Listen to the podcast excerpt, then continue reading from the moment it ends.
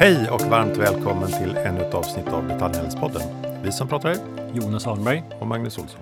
Och idag ska vi prata e-handel, servicehandel, eh, convenience, Q-commerce. Vad hände under pandemin och framförallt vad händer nu? Och till vår hjälp har vi fantastiska Julia Olsson som ansvarar för e-com och convenience på Orkla. Varmt välkommen hit!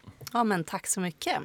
Och jag får ju börja med att rätta dig lite där. Jag kommer ifrån den delen av Orkla som heter Orkla Confectionery Snacks. Det vill säga den delen som ansvarar för allt det göttiga som chips, popcorn, nötter, kakor, kex och godis.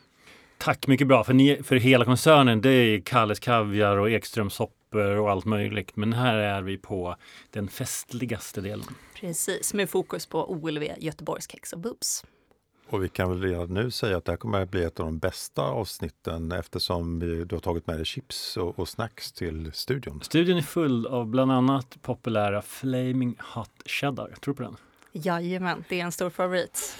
Men kan du, visst är det så att eh, någon gång har jag hört något nyckeltal om ganska låg procent av nya produkter som faktiskt överlever? Lanseringar. Ja, men så kan det ju på ett sätt vara att eh, vi är ju ganska traditionella av oss och går gärna tillbaka till sour cream and onion. Men jag skulle absolut säga att nyheterna fyller sin funktion de också. Inte minst för att driva marknaden framåt. Det är vissa smaker, exempelvis vår nyhet Flaming Hot, det når mycket bättre ut till en yngre målgrupp idag. Vi ser också att ranch är på framtåg så att det händer mycket smakmässigt och det som var verkligheten igår behöver absolut inte vara det imorgon. Varför vi också måste vara där och testa och se och finnas på plats med de nya smakerna. Mycket trevligt. Du, vi, vi har ett meddelande till alla lyssnare också. Vi har ju en hemsida, www.detaljhandelspodden.se och den är så härlig. Där kan man gå in och lyssna på massa tidigare avsnitt. Eh, man kan gå in och boka oss för en föreläsning till exempel. Och Stockholm Kreativism har byggt den här och vi är så tacksamma till Erik, Emma och Alex på Stockholm Kreativism. Finns det fler som vill ha en sån här grym hemsida så kontakta Stockholm Kreativism. Tack! Julia, ska vi börja i... Du har beskrivit lite vad Orkla är och, det, och Confectionery and Snacks. Eh, kan du beskriva... Ni säljer ju inte direkt till kund, hur, men hur når ni kunden? Ja, men vi har ju en mängd olika kanaler för att nå ut med våra produkter. Dels eh, har vi såklart traditionell DVH med ICA, Axfood och Coop i spetsen. Eh, samt traditionell SVH med återförsäljare som Pressbyrån och Circle K. Och DVH står för dagligvaruhandel. Precis. Och SVH precis. står för?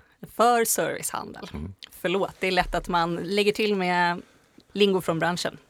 Men utöver det har vi även nischbutiker som Dollarstore och Hemmakväll eh, och morgondagens försäljningslösningar som exempelvis Foodora Market. Vilken kanal är störst? Störst volymer går eh, absolut fortfarande ut via traditionell DVH, men vi ser att landskapet blir allt mer diversifierat och därför har vi också valt att organisera oss för att snabbt kunna förstå och agera på de olika kanalernas roller och möjligheter för att på så sätt nå ut till konsument. Dagligvaruhandeln är såklart störst, men vilken kanal växer snabbast? Då? Jag skulle säga att just nu, liksom eh, många andra aktörer, ser ju även vi hur intresset ökar för de återförsäljare som valt att profilera sig med ett lägre pris, eh, mer uttalat, som exempelvis Lidl, Rusta och så vidare. Så du kör pallar till Dollarstore? Ja, men just nu händer det väldigt mycket på den fronten. Om en konsument handlar eh, en produkt på Dollarstore, kan man köpa exakt samma produkt på Pressbyrån också? Nej, det skiljer sig ofta lite, vilket ju både beror på konsumenten och var den befinner sig i köptillståndet. På Dollarstore har du ett behov som behöver fyllas och där möter, täcker en annan vara det behovet än vad det gör på Pressbyrån när du kanske på ett annat sätt är i farten, behöver en lite mindre förpackning och så vidare.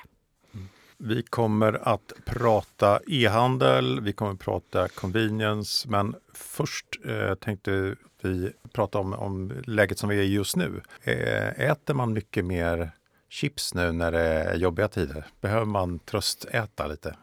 Det skulle jag absolut säga. Att vi, dels har man ju, pratar man ju om det här chips och lipstick-effekt, att det är varor som tenderar att sälja bättre. Finns det en chips-effekt också? Alltså? Ja. Är det så? Ja. Vi Vadå, ser man den... äter ju ofta chips när det är fest. Precis, chips passar alltid. Både Men... dåliga tider, bra tider, finns alltid tillfälle att äta mer chips. Så vi ser ju hur försäljningen har ökat senaste året. Och du har ju också en, en lång erfarenhet från den digitala sidan. Mm. Eh, och, och det var ju också spännande att höra din take på hur vad som har hänt med, med e-handelskanalen, både i största allmänhet, för du har varit med väldigt länge. Kan du inte berätta lite kort om din, din resa inom e-handeln? Ja, men precis. Jag, för vad kan det vara, 13-14 år sedan så var jag en av de första som började på mathem.se, eh, hette vi då. En eh, fantastisk resa och vara med och se hur e-handelskanalen har utvecklats ända sedan dess till vad det är idag. För eh, ett och ett halvt år sedan så började jag på Orkla för att då från leverantörssidan förstå också hur vi kan jobba med handelskanalen bättre och smartare för att få ut våra produkter. Vad är de stora skillnaderna? Vad är det för logik som skiljer sig när du vänder dig till digitala kanaler jämfört med de traditionella? Ja, men hela eh, dagligvaruhandeln är ju väldigt liksom, traditionstung och det finns ju ett väldigt utarbetat sätt som man jobbar på. Även om det såklart hela tiden vässas för att bli bättre framåt så så gör man saker på ett visst sätt. Um, om man då jämför istället med många av de nya aktörerna inom e-handeln är det ju en helt annan startup-mentalitet, ett entreprenörskap där man är mycket, mycket snabbare att testa. Och det blir lite av en krock när de två världarna ska mötas. Någonting som, som jag tycker är otroligt spännande för både att hitta hur vi hur vi, vad ska man säga, får in e-handelsaktörerna på ett bra sätt i den befintliga världen. Eh, men också hur vi som ett lite större traditionellt bolag kan bli snabbare och möta det på ett bättre sätt. För ni måste ha bytt hela ert system egentligen på att serva ICA, Coop och de stora aktörerna och deras införsäljningsfönster och så får ni en kanal med en helt annat beteende. Hur, hur, krockar, hur krockar eller krockar inte det?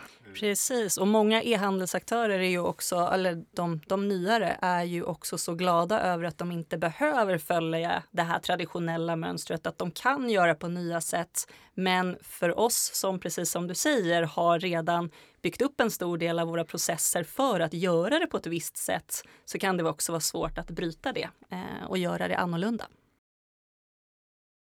Ge oss lite exempel på eh, logi, vilka varor fungerar bäst i, i olika kanaler. Och så där. Eh, om jag börjar med liksom en hypotes eller är det, det är ett finare ord på en fördom.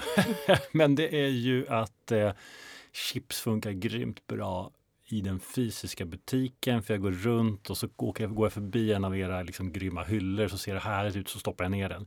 Medan när jag handlar på nätet så, så följer jag mer en lista eller liksom är mer rationell och, då blir, och du har inte samma möjlighet att, att visa upp din snygga hylla där så att, då, och då uteblir den försäljningen.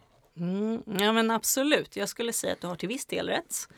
Eh, när det kommer till försäljningen online så kan man verkligen se att vi, eller överlag kan man säga att vi överpresterar inom nötter och kex men har större utmaningar inom just konfektyr och chips som du nämner. Åtminstone inom eh, de kanaler vi benämner som DVH online.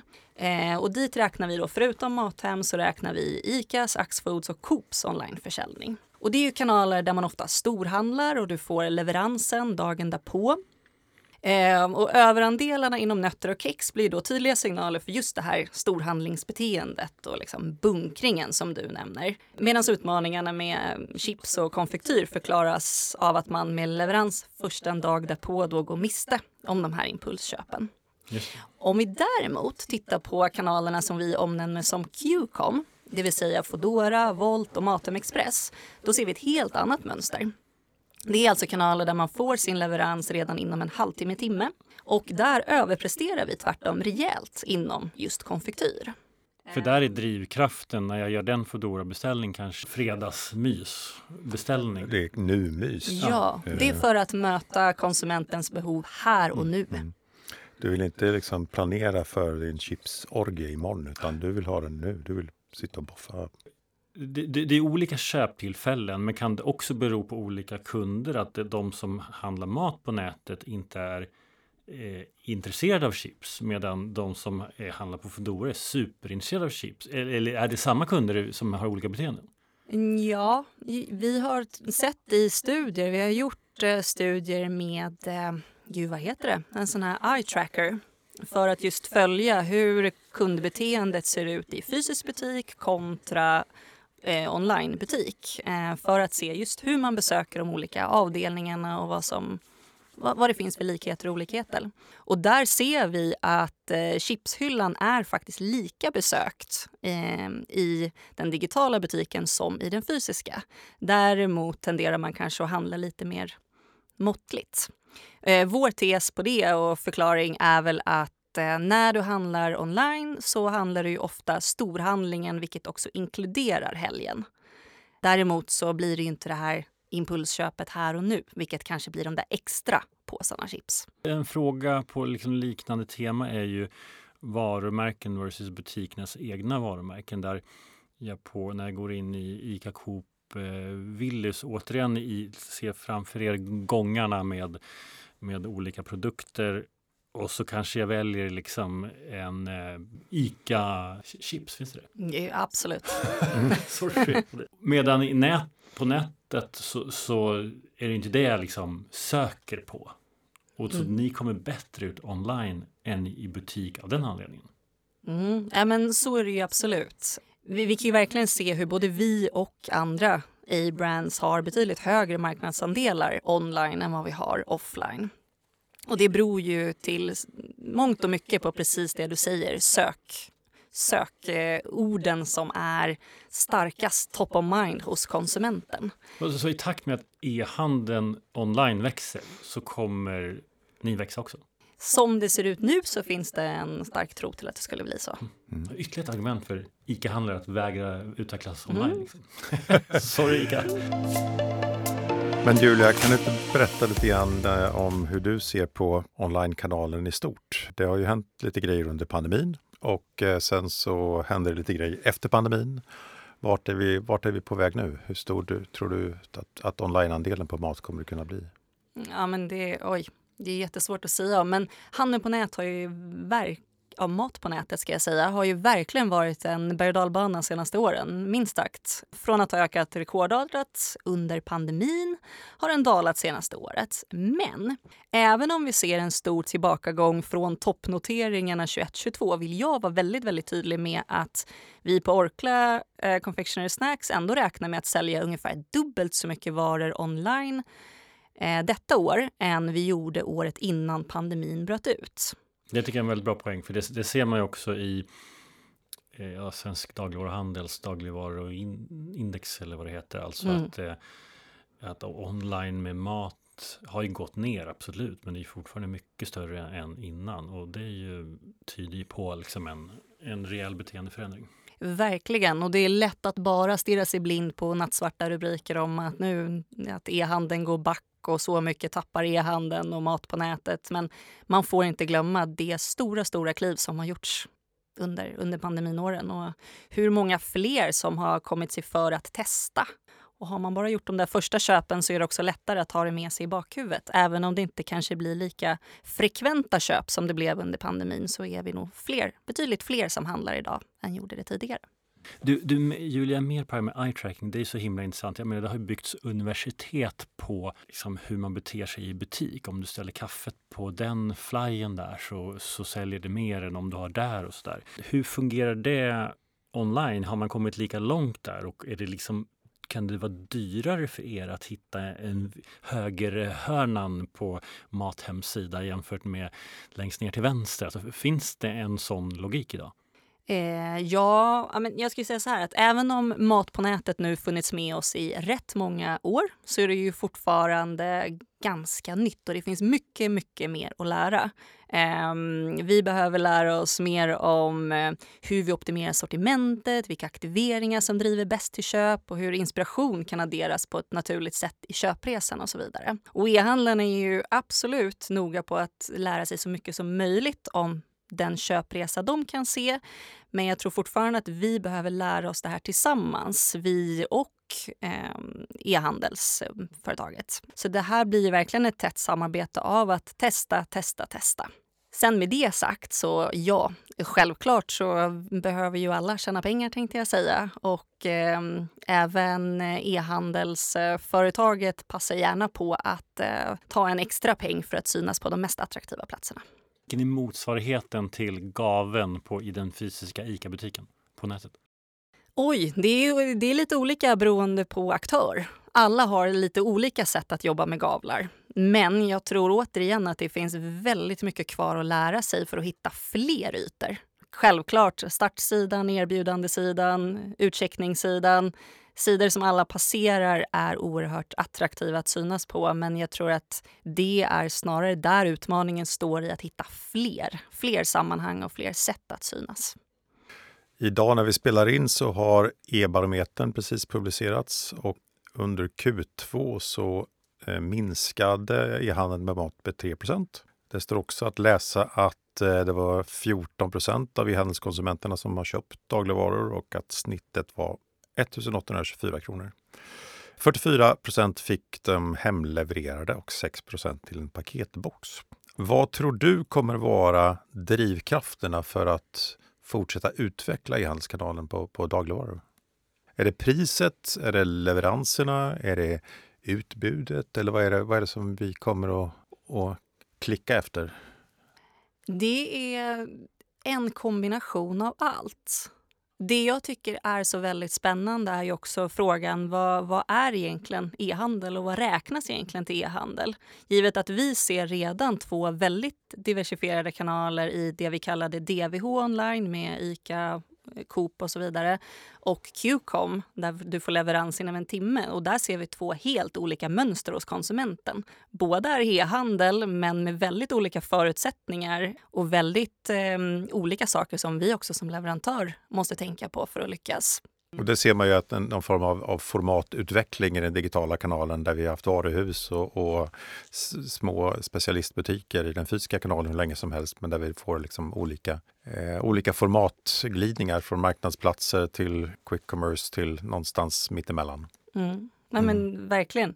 För precis som du nämnde också, det finns ju det finns ju idag både hemleverans, det finns hämta i butik, det finns hämta hos postombud och även i den fysiska butiken så tar du lätt fram din mobil. I vissa butiker scannar du dina varor själv med mobilen. Du betalar med mobilen, du visar upp rabattkoder med mobilen.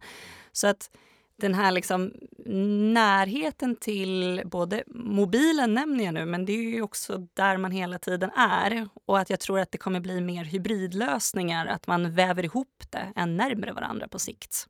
Just för att hålla kundresan, eh, hålla kunden i handen hela vägen.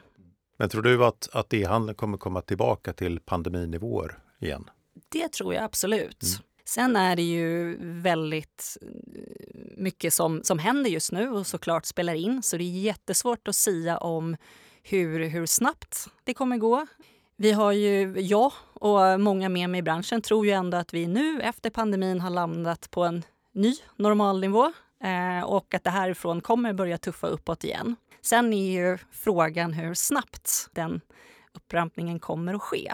Vi vet ju inte riktigt om det där extra språnget du gjorde undan pandemin kanske gör att det går lite långsammare nu. Eh, eller att det extra pressade ekonomiska läget kanske också gör att det ja, utmanar även e-handeln. Så tillväxttakten framåt kommer bli otroligt spännande att följa. Men jag tror absolut att nu kommer det börja gå uppåt igen. För en viktig drivkraft under pandemin var ju att det fanns massa riskkapital som tyckte att det här med hemleveranser var jättehett. Mm. Du har ju varit på det Jonas, att, att så kommer det inte vara framåt.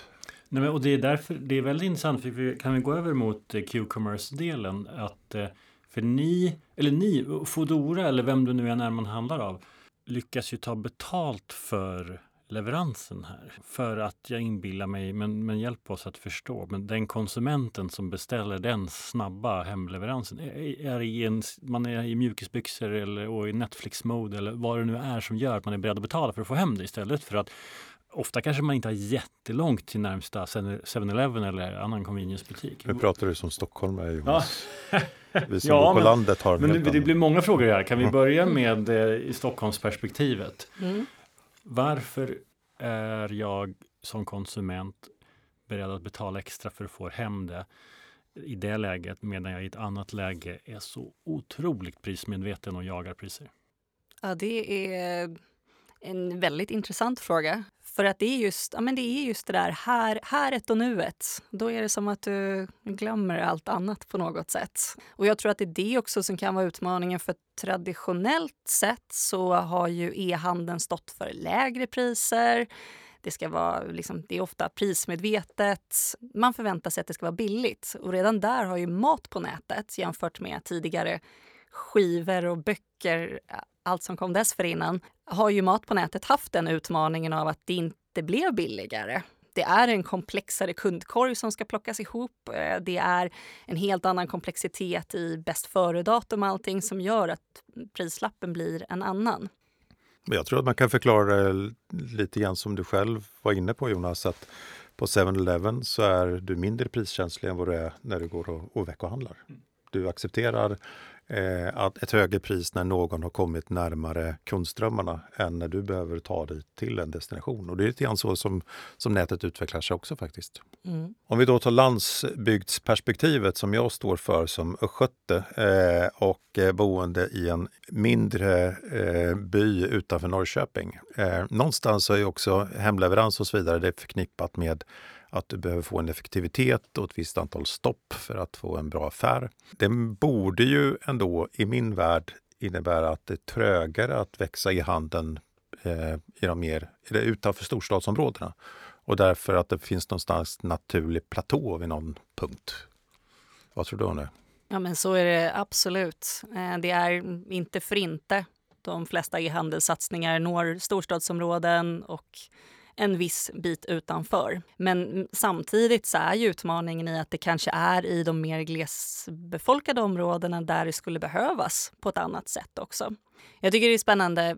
Det här är ju fortfarande tätorter, men jag ser de Qcom-aktörer som jag har en dialog med, där de har lyckats bäst är lite mer de tät, eller de, där de nyetableringarna har lyckats bäst är de relativa tätorter där det inte tidigare funnits några lösningar på samma sätt. Så då märker man att det finns en, en efterfrågan, folk skriker efter att kunna få det här. Men, men det gäller ju att hitta den där balansen i att det fortfarande ska fungera med, med avstånd och tillräcklig liksom, mm, penetration i underlaget. Eh, för att det inte ska Och framförallt tänker jag när riskkapitalet lite grann har lämnat många aktörer också. bli... Precis, det är det, måste funka annorlunda. från dag ett ja. på ett annat sätt. Mm. Mhm. Mm. Vilka produkter är, säljer du mest av på i Q-commerce-ordern? I, i liksom en average Foodora-beställning. Hur eh, ser den ut jämfört med er kundkorg på i, i DVH? Ja, men vi överpresterar eh, konfektyr jättemycket inom Q-commerce. Det är det, det, det söta eh, du vill ha direkt hem. Och vilka tider? Ser du, är, det olika? Fredag, lördag, är det liksom topp då? Eller är det, Det är det absolut. Eh, Den data jag har tillgång till för att se hur fördelningen ser ut per vecka så är det absolut eh, helgen som presterar bättre. Och söndagar inkluderar det också. Det där när du ligger hemma och tar igen dig eh, och inte helst vill lämna soffan. det har ju varit fest för de här koncepten under pandemin när man ville stanna hemma. Och nu möter du istället en konsument som är väldigt prismedveten och eh, liksom skriver inköpslistor och åker till ICA. Märker ni av det? Absolut, skulle jag säga. Eh, både e-handeln och många convenience-aktörer hade ju mycket medvind under pandemiåren. Förutom att handla online eh, och på så sätt undvika folkmassor så valde många att handla mer på mindre kiosker istället för stormarknader just av, av samma anledning. Det, var, det var väl att man hamnade eh, närmare hemmet eh, också. Mm. Helt enkelt. Men, och ser du, vi ser ju att man eh, bokar resor för fullt fortfarande, går på restaurang. Finns ett sånt mått här också att man parallellt med att man eh, skriver matlistor och eh, liksom åker till Lidl så, så shoppar man ändå på eh, via Q-commerce. Det skulle jag nog säga den trenden ser vi absolut. För att ja, liksom alla andra så har vi ju sett att e-handeln har tappat senaste eh, året. Men vi har inte sett samma siffror för Qcom eh, mer specifikt. Där har det snarare tickat på ganska lika. Julia, vi har pratat om att eh, du tror att vi kommer tillbaka till pandeminivåer i onlinehandeln. Men om vi, om vi gissar om, om fem år, hur stor tror du att kanalen är då? Ja, det är ju en väldigt klurig fråga och lite som jag nämnde tidigare så även om vi tror att vi har nått en ny stabil nivå så är det svårt att veta hur snabbt vi kommer att växa härifrån.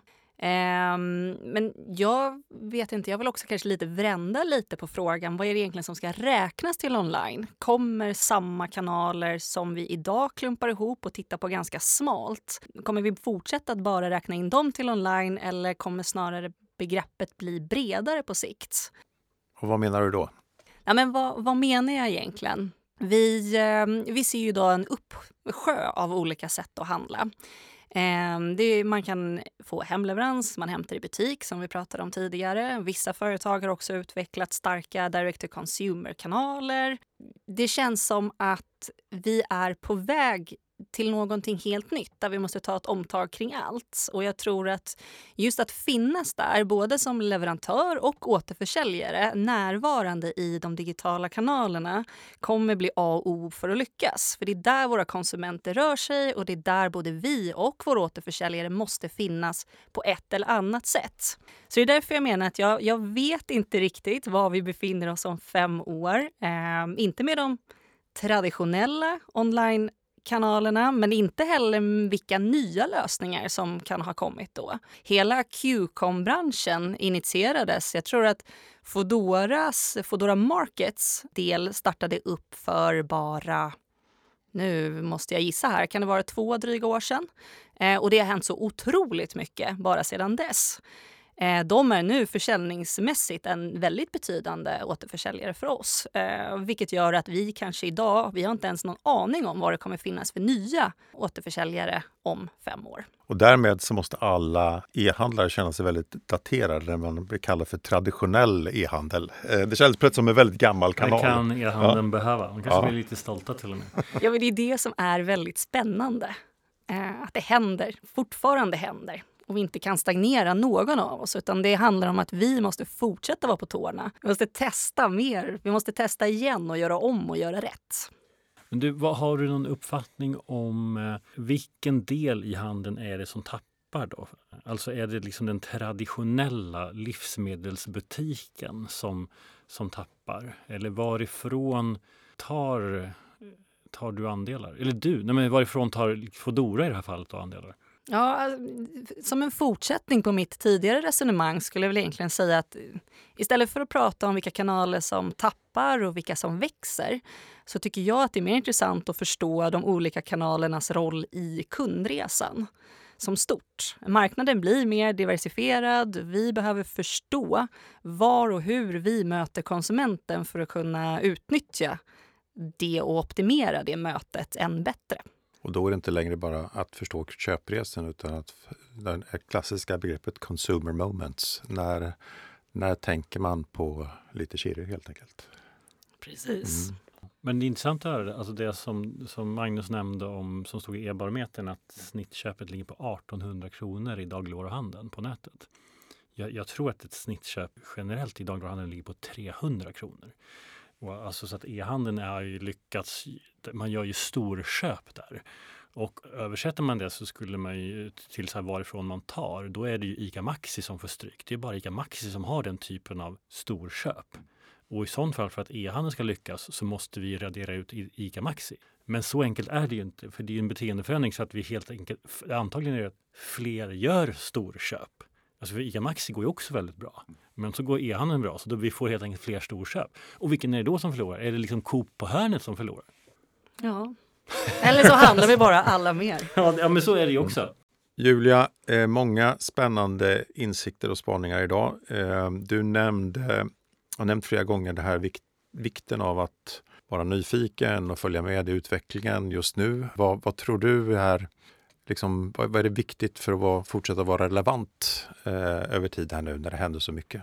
Ja, men dels så är det först och främst just det du säger, att ha örat mot rälsen och förstå var och hur konsumenten rör sig för att veta var, var vi möter dem på bäst sätt. Sen tror jag också att testa, testa, testa. Våga anamma liksom mer det här eh, e-handlarnas tänk och att vara vara lite mer agil, testa, testa om, lyssna in och också tydliggöra kanalernas roll i hela kundresan och så att vi kan också jacka i vårt arbete gentemot dem i vad vi som företag vill uppnå i stort. Att det inte bara blir en separat kanal utan att vi får ihop det med helheten i vad vi vill åstadkomma som företag. Tror du att e-handeln kommer att driva också ert arbete internt med till exempel fler lanseringar och, och att produktutveckling behöver gå snabbare? Men det tror jag absolut. Vi ser ju andra behov av... Vi ser behov av en annan typ av produkter inom e-handeln. Eh, så att då måste vi förstå också hur vi kan svara på det på ett så bra sätt som möjligt. Återigen tillbaka till att vi möter konsumenten i ett annat sammanhang och då blir en annan typ av vara också relevant. Så att hela den dialogen måste vi helt klart utveckla och bli ännu bättre på framöver. Julia Olsson, det här har varit väldigt spännande. Vi har ju studion full med OLV-chips. Om man lyssnar nu, hur snabbt kan man ha OLV-chips hemma? Ja, men jag skulle säga, bor du i något av upptagsområdena för QCOM så har du det hemma inom en halvtimme. Julia Olsson, ansvarig för e-com och eh, convenience på Orkla Confectionery and Snacks. Varmt stort jättetack att du var med i Detaljhandelspodden. Ja, men stort tack för att jag fick komma hit. Och tack till alla er som lyssnar. Tack ska ni ha. Vi hörs snart igen. Hej då!